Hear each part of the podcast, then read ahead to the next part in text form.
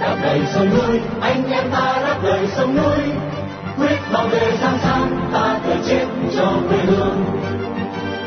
Đây là đài phát thanh đáp lời sông núi, tiếng nói của những người Việt tha thiết với tiền đồ tổ quốc và hạnh phúc của toàn dân do lực lượng cứu quốc thực hiện, phát thanh mỗi ngày từ 7 giờ 30 đến 8 giờ tối giờ Việt Nam trên làn sóng ngắn 9.670 km chu kỳ.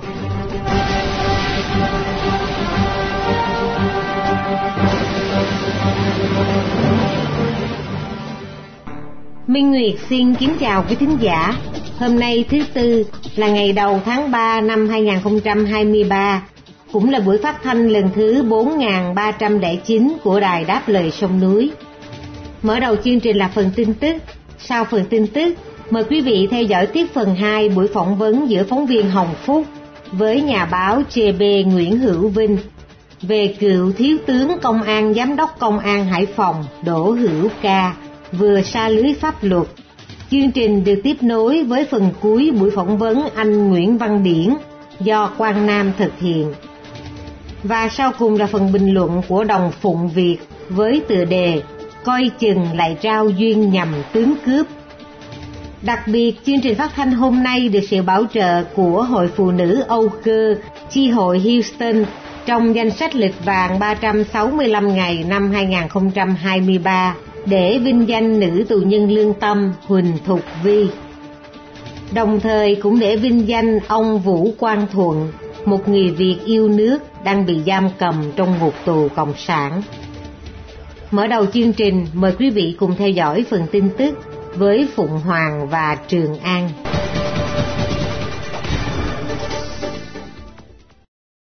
Hàng trăm tàu cá bị kẹt ở quần đảo Trường Sa 131 tàu cá với hơn 500 ngư dân Việt Nam đang bị kẹt tại đảo Đá Lát thuộc quần đảo Trường Sa suốt một tháng qua và đang cầu cứu vì không còn nước uống và thực phẩm.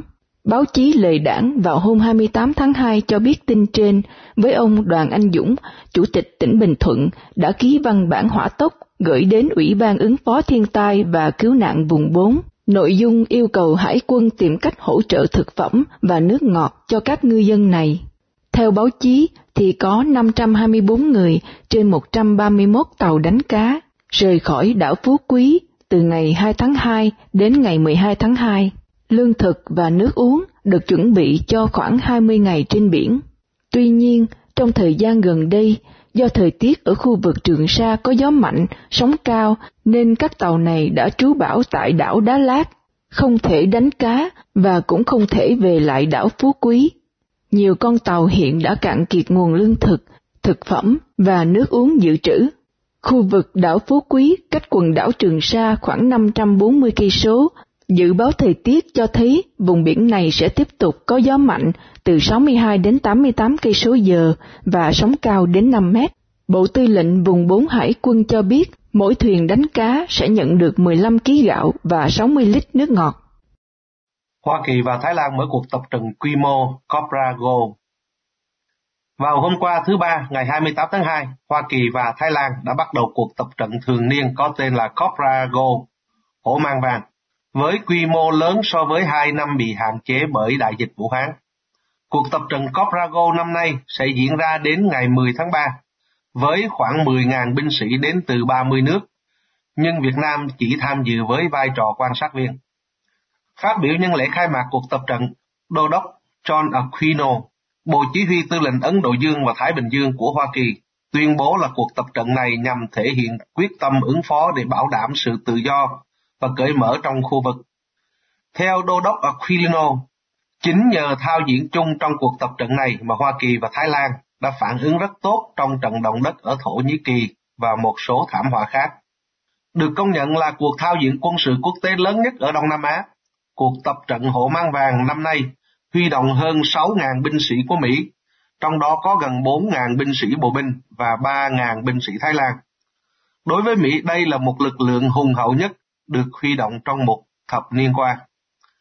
Bên cạnh hai thành phần chủ lực kể trên, hàng năm binh sĩ đến từ các nước như Indonesia, Malaysia, Singapore, Nhật Bản và Nam Hàn cũng tham gia các cuộc tập trận chính. Ngoài ra còn có các nước như Bangladesh, Canada, Fiji, Pháp, Mông Cổ và Tân Tây Lan sẽ tham gia các cuộc thảo luận về kế hoạch tác chiến quốc gia. Riêng Trung Cộng, Ấn Độ và Úc sẽ tham gia cứu trợ nhân đạo. Tính chất hùng hậu của cuộc tập trận Hổ Mang Vàng năm nay trái ngược hoàn toàn với quy mô thu nhỏ trong hai năm 21 và 22. Năm ngoái chẳng hạn, Coprago chỉ huy động khoảng 3.500 binh sĩ đến từ 7 quốc gia với nhiều hoạt động bị hạn chế, bị hủy bỏ hoặc chỉ được thực hiện qua mạng.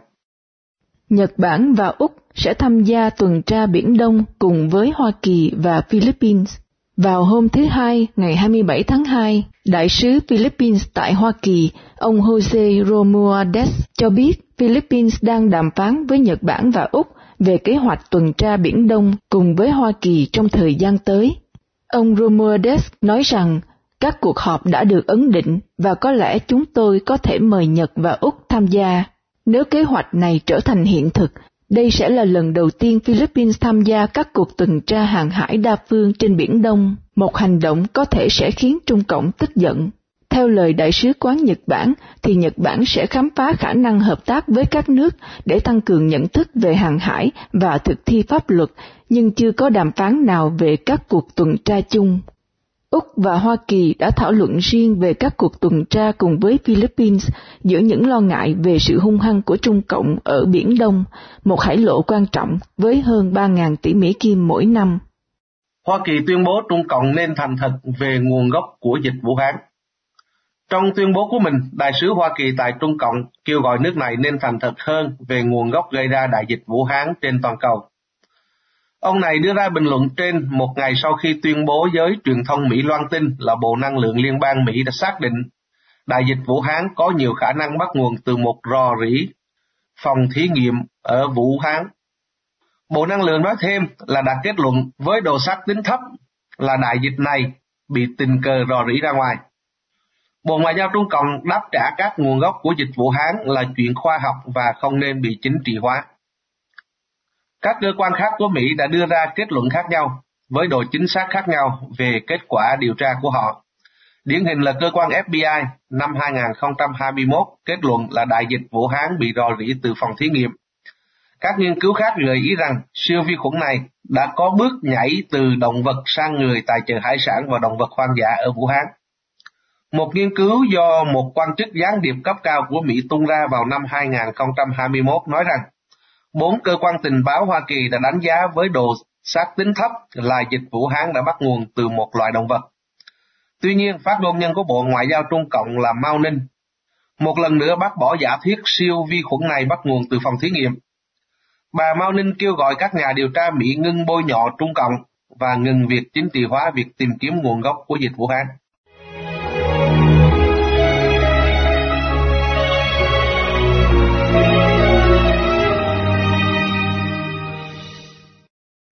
Kính thưa quý thính giả, trong phần thời sự hôm nay, mời quý thính giả theo dõi tiếp phần 2 buổi phỏng vấn nhà báo JB Nguyễn Hữu Vinh về cựu thiếu tướng công an, giám đốc công an Hải Phòng, Đỗ Hữu Ca, vừa xa lưới pháp luật.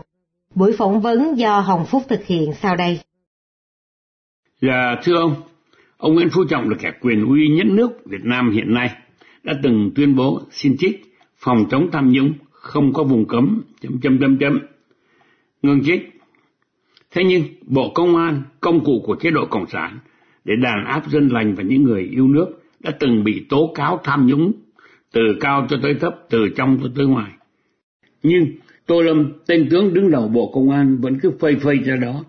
Thưa ông, ông nghĩ gì về tình trạng này thưa ông? Dạ thưa anh là phòng chống tham nhũng ở Việt Nam không có vùng cấm là lời Nguyễn Phú Trọng nhưng mà uh, nó không có vùng cấm đâu anh mà nó chỉ có những vùng nó không được sờ đến mà thôi chứ toàn vùng cấm thì không có. Ở Việt Nam thì ờ, thưa anh là nếu như chúng ta nghe lời tin ờ, chúng ta phải nhắc lại một lần nữa cái lời của cố tổng thống Việt Nam Cộng hòa Nguyễn Văn Thiệu. Tức là hãy xem việc nó làm chứ đừng có nghe lời nó nói. Đó là là là một cái chân lý một cái nguyên tắc ở Việt Nam bất di bất dịch từ xưa nay nay đối với người cộng sản thưa anh à, một cái cuộc mà gọi là chống tham nhũng đốt đò rồi là không trừ một ai, không có vùng cấm thì thưa anh là càng ngày nó càng trở nên là hài hước. Mà càng ngày thì người ta cho thấy rằng đó là cái cuộc thanh trừng nội bộ, một cách gọi là tàn bạo nhất, đẫm máu nhất.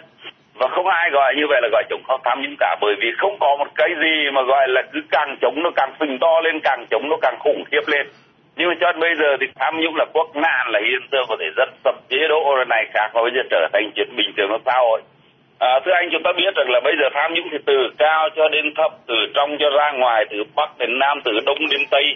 Có nghĩa rằng là bất cứ một chỗ nào sơ đến ở đâu thì ở đó có tham nhũng. Và tham nhũng đã trở thành không chỉ nó là động lực của các đảng viên để vào đảng, để vào à, làm quan chức mà nó tham nhũng còn là thành cái, cái mục tiêu của lớp trẻ, mục tiêu của những cái đứa mà vào đảng để làm cán bộ thì đó trở thành tham nhũng. Và nó trở thành một cái điều không thể thiếu được trong xã hội Việt Nam bởi vì nó thiếu tham nhũng thì nó sẽ, xã hội sẽ ngừng hoạt động. Đấy là cái đặc trưng riêng của xã hội Việt Nam. Cho nên cái chuyện mà nó là chống tham nhũng mà không có vùng cấm, cái chờ câu chuyện đó nói cho nó vui mà thôi. Còn cái chuyện như Tô Lâm thì bây giờ thì anh, đó là, bây giờ có lẽ là quyền lực Việt Nam lớn nhất là Tô Lâm, chứ lại không phải là Nguyễn Phú Trọng đây Tô Lâm có thể là bịa ra đủ đặt ra đủ mọi lại lật đủ mọi cách để mà thấu tóm vào trong tay mình toàn bộ mọi cái hệ thống mà kiếm ra tiền trong nền kinh tế tô lâm có thân thể nó gọi là cực kỳ mạnh nhưng muốn làm gì thì làm mà có thể nói rằng là không ai làm gì tô lâm hiện tại thành Dạ thưa ông, qua những cuộc hối lộ phanh phui gần đây đấy, thì cái số tiền tăng chứng hối lộ ngày một to lớn hơn lên. Điều đó có nghĩa là hối lộ đã trở thành một hệ thống từ trên xuống dưới và từ trong ra tới ngoài. Thưa ông, ông nghĩ gì về cái guồng máy cai trị của Cộng sản Việt Nam hiện nay? Dạ thưa anh cái gồm mấy cái thì của cái chế độ này mà khi mà có một cả cái hệ thống mà tham nhũng từ trên xuống dưới với những thành tích gọi là của, của tham nhũng thưa anh nó vô cùng khủng khiếp có lẽ nói rằng là ít ai mà có thể nói rằng là, là tưởng tượng được à, chỉ có 9 tháng ở đầu năm năm 2022 thì người ta đã tổng kết được là có tám chín chục nghìn cái tiền là tham nhũng và là tám nghìn bảy trăm bảy mươi bảy hecta đất bị tham nhũng thì nó khủng khiếp lắm thưa anh. Chỉ trong cái đại là, là năm ngoái một cái tổng kết của của cái thời kỳ Nguyễn Phú Trọng này mà Nguyễn Phú Trọng kêu rằng là gọi là thời đại Hồ Chí Minh rực rỡ nhất mà cái con số tha nhân viên của đảng ấy, tức là đảng viên mà bị kỷ luật là 10 năm là 168.000 đảng viên bị kỷ luật và những cái đảng viên nào kỷ luật đi theo những cá nhân đi theo kỷ luật là tiền tỷ tiền chục tỷ tiền cả nghìn tỷ chứ không phải là ít thành tham nhũng nó trở thành không những là cái hệ thống mà nó trở thành cái, cái bản chất của cái chế độ này. Bởi vì một cái chế độ chỉ có tham nhũng thưa anh nhưng mà thưa anh là một cái đất nước nào thể chế nào vậy cái khi mà quyền lực tuyệt đối thì nó sẽ đưa đến cái sự, sự tha hóa tuyệt đối. Ở cái chế độ cộng sản là chế độ độc tài không bị cái sự kiểm soát của mấy lực lượng đối lập. Không bị cái sự ờ, ngăn cản bởi cái lực lượng báo chí. Không bị sự tìm kiếm phanh phui của cái lực lượng báo chí tự do. Thì cái việc tham nhũng là chuyện đương nhiên. Và cái chuyện thứ hai nữa đó là đó là cái sự ưu tiên một cách trắng trợn là cái đảng này đã đứng trên cái hệ thống pháp luật của nhà nước. Đảng là một cái tổ chức giống như là mafia đứng ngoài vòng pháp luật. Cho đến nay, đảng không có một cái bộ luật nào về đảng, không có bất cứ một cái luật lệ nào để có thể kiềm chế đảng đưa ra những cái nguyên tắc quái gở và mà đạp lên hệ thống luật pháp Việt Nam thưa ông vì thời lượng của chương trình giới hạn đây là câu hỏi sau cùng để chấm dứt cho cuộc phỏng vấn ngày hôm nay Thưa ông, ông nghĩ gì về công cuộc xây lò diệt tham nhũng của ông Nguyễn Phú Trọng? Dạ thưa anh, à, có nhiều người cho rằng cái việc à, Nguyễn Phú Trọng là người có thể là là phải ở lại để là chống tham nhũng và người ta coi Nguyễn Phú Trọng có thể có một số cái đám mà nó thiếu hiểu biết coi Nguyễn Phú Trọng rằng là gần như là nhân vật là có khả năng chống tham nhũng thưa anh. À, một cái điều mà chúng ta thấy rõ ràng rằng là cái việc gọi là chống tham nhũng Nguyễn Phú Trọng nó đương nhiên là cái việc làm trở nên dần dần trở nên lỗ bịch hài hước bởi vì thế anh là không có cái chuyện bây giờ là dần dần Nguyễn Phú Trọng thế luôn cả nguyên tắc cả luật pháp. Và bây giờ thì thôi thì ai tham nhũng thì trả lại tiền đi rồi là xin nghỉ đi là được. Chứ coi như là làm gì có chuyện luật pháp ở cái chỗ là một thằng thích thế nào thì coi như là được chứ thấy được đấy. Luật pháp đã sinh ra rồi thì cái chuyện hẳn nhiên là, là phải chấp hành. Mày tham nhũng dù một đồng nữa nữa thì chuyện trả lại là chỉ là tinh tiết để giảm nhẹ hoặc là một cái gì đó. Chứ còn luật pháp là đã phạm tội thì không chuyện được xa. Nhưng mà Nguyễn Phú Trọng nhân nhân bất chấp cái luật pháp như vậy rồi là Nguyễn Phú Trọng còn kể cái chuyện là có những kẻ hào thối lộ.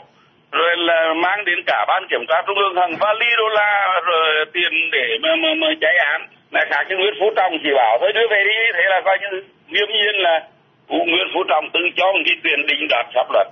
Thế là bảo lẽ ra thì ngay lập tức là Nguyễn Phú Trọng phải bắt ngay và lập biên bản. Cho tôi là môi giới hối lộ thế này khác quay ngược trở lại thì Nguyễn Phú Trọng nói trước nhân dân trước cả toàn dân là ta là cái thằng bao che cho cái tôi tôi tôi tham nhũng này thì tất cả những thứ đó, nó phản ánh được cái điều là cái cuộc gọi là đốt lò chống tham nhũng của phòng chỉ là một cái màn trừng phạt lẫn nhau trong nội bộ phe cánh của đảng mà thôi. Còn cái việc chống tham nhũng là chuyện không tưởng. Anh. Chúng tôi xin chân thành cảm ơn nhà báo JB Nguyễn Hữu Vinh đã dành thời giờ quý báu để trả lời cho cuộc phỏng vấn ngày hôm nay. Vâng, xin cảm ơn à, anh và xin cảm ơn tất cả quý vị khán thính giả à, đã nghe câu chuyện của chúng tôi và xin chúc cho mọi người được bình an và một cuộc sống được uh, mọi sự tốt đẹp. Xin cảm ơn tôi là JB Nguyễn Hữu Vinh. Xin cảm ơn ông.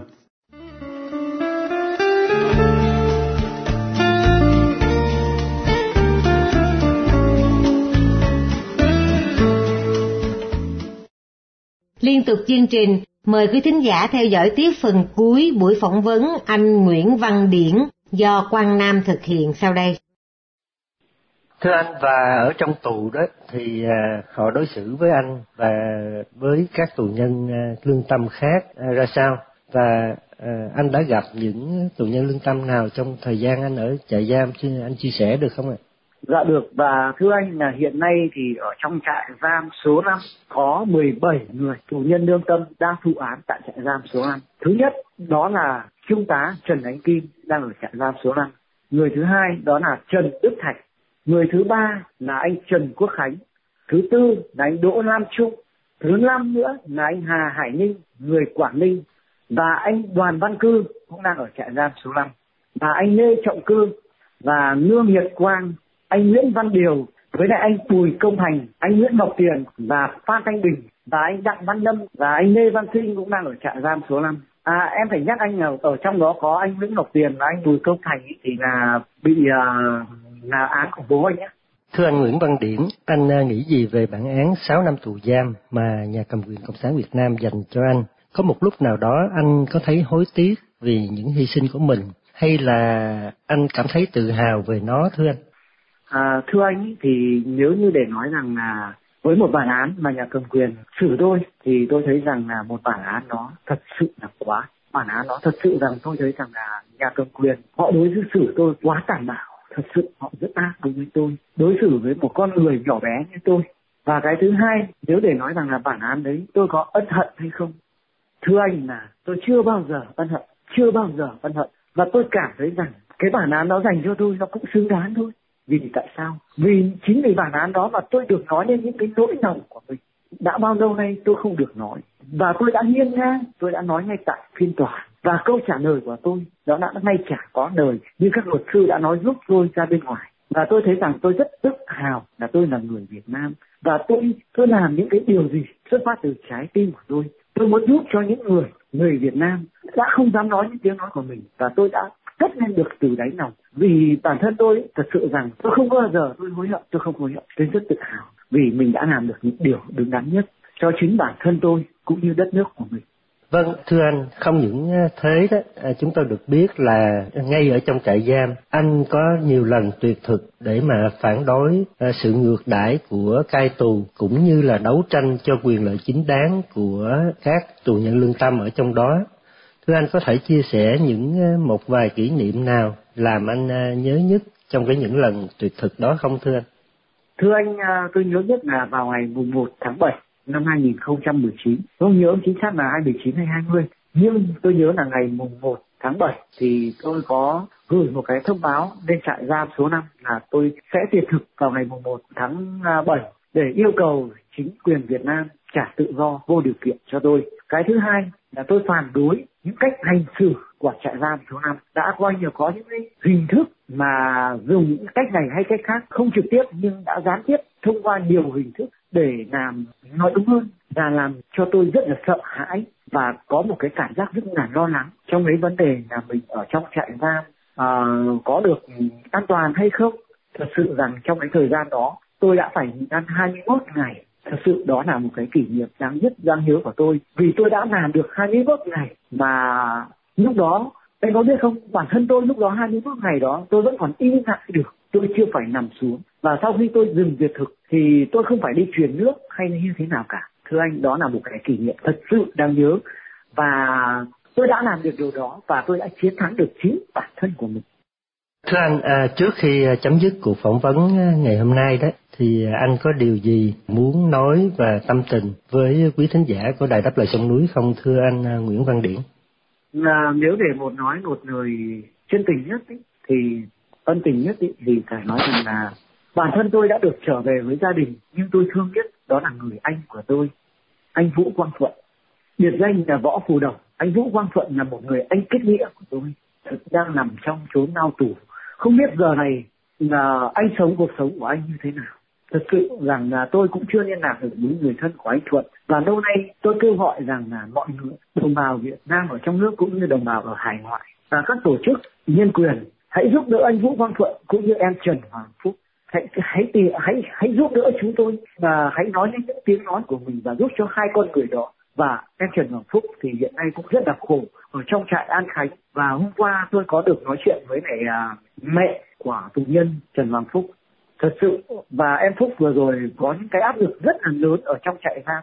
Tôi không hiểu được tại sao trại giam ở trong trại giam An Khánh lại có thể dùng những cái cách mà tôi thấy rằng bản thân tôi là người ở trong tù. Tôi nghĩ rằng nếu như mà một số anh em mà vừa rồi đánh có đánh phúc ấy, thì thật sự rằng là tôi thấy rằng là phải chắc chắn là phải có bật đèn xanh phải có một cái gì đó anh em ở trong đó với làm như thế đối với phúc thưa anh. Và thật sự một cái điều đáng rất là buồn bây giờ tôi lo lắng nhất đó là anh vũ quang thuận và em trần hoàng phúc. Thật sự rằng tôi không biết hai cơn người đó nó sẽ như thế nào. Đài phát thanh đáp lời sông núi Quý thính giả đang nghe chương trình phát thanh Đáp lời sông núi do lực lượng cứu quốc thực hiện từ ngày 15 tháng 5 năm 2011. Thính giả khắp nơi có thể nghe chương trình phát thanh trên YouTube, Facebook và website radio đáp lời sông núi viết tắt.com. Thính giả tại Hoa Kỳ có thể nghe đài qua số điện thoại 1425 585 1550 hoặc 1605 781 9802.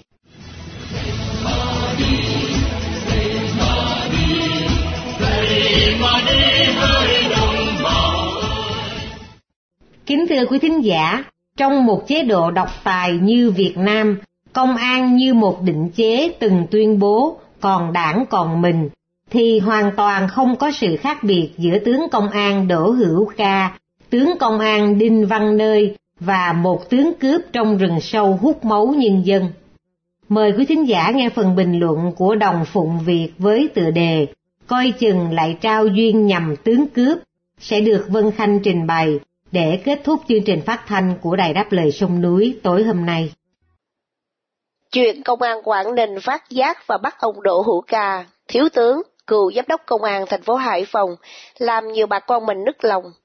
Ông Ca trở thành một cái gai làm bà con mình ngứa ngáy, muốn nhổ, từ hồi ông tổ chức trận đánh đẹp ở Tiên Lãng, thành phố Hải Phòng, và muốn ghi trận đánh đẹp ấy vào giáo trình.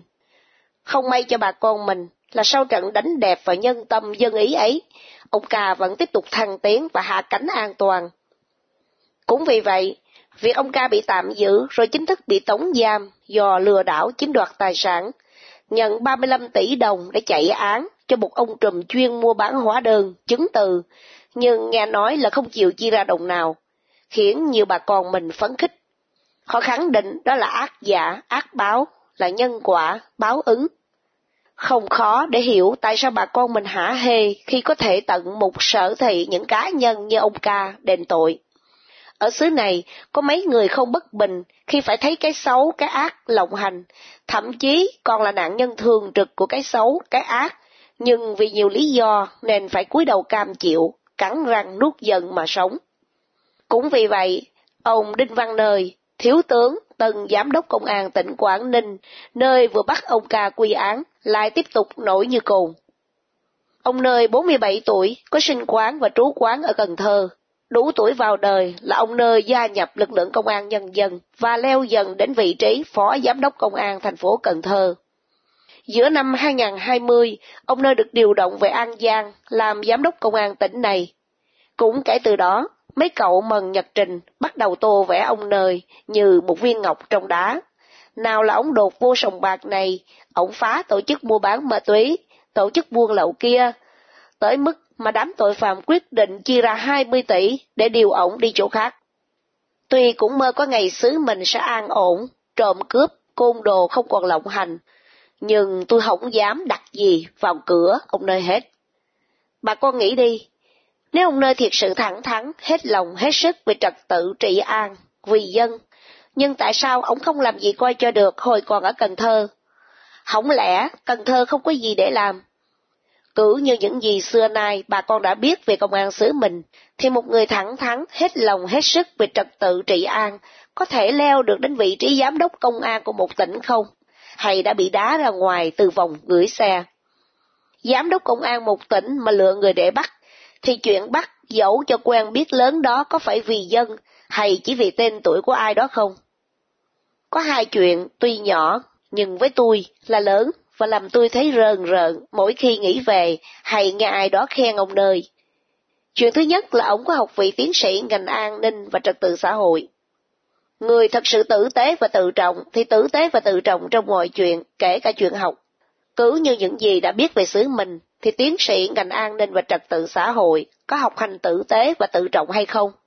Bà con cứ tự nghĩ và xác định câu trả lời cho riêng mình.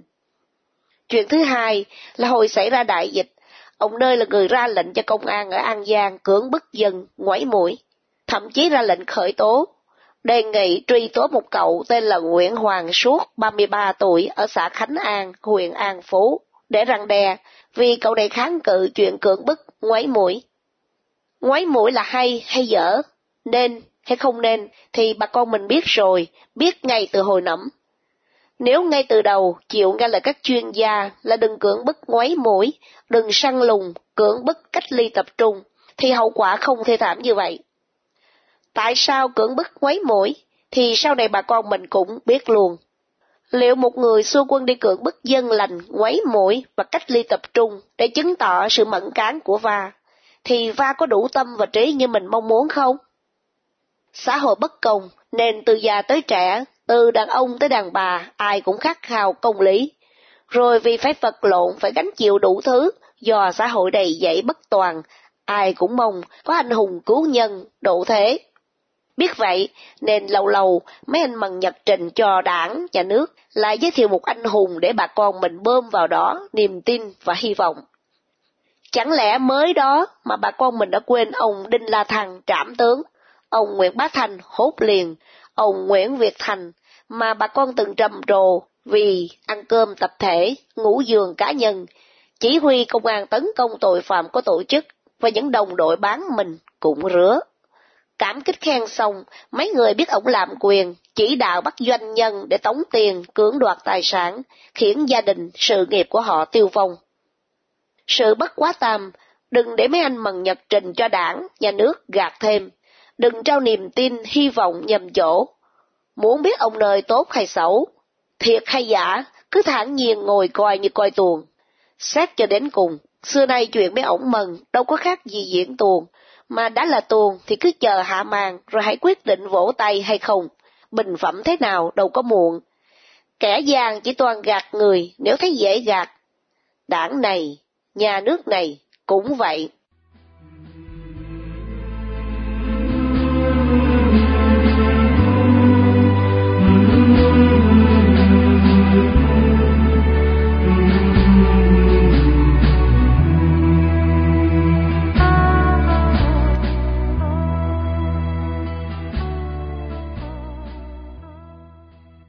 Trước khi chia tay trong buổi phát thanh tối nay, kính mời quý thính giả cùng đài đáp lời sông núi nhớ đến ông Vũ Quang Thuận, sinh năm 1966, bị bắt ngày 31 tháng 3 năm 2017 với bản án 8 năm tù giam và 5 năm quản chế. Một người Việt đang bị nhà cầm quyền Cộng sản giam cầm trong ngục tù vì lòng yêu nước, lẽ phải và sự đóng góp tích cực vào tiến trình dân chủ hóa Việt Nam.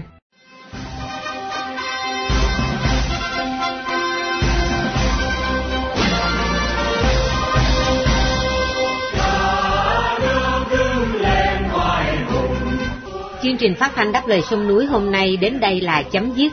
Hẹn gặp lại quý thính giả trong chương trình tối mai vào lúc 7 giờ 30. Mọi ý kiến và thắc mắc xin liên lạc với ban biên tập của Đài Phát thanh Đáp lời sông núi tại địa chỉ liên lạc chấm đáp lời sông núi viết tắt at gmail.com hoặc địa chỉ tại Hoa Kỳ Radio Đáp Lời Sông Núi, PO Box 612882 San Jose, California 95161, điện thoại 408 663 9860. Cảm ơn quý thính giả đã theo dõi chương trình. Chúc quý vị một đêm thật bình an. Xin mến chào tạm biệt.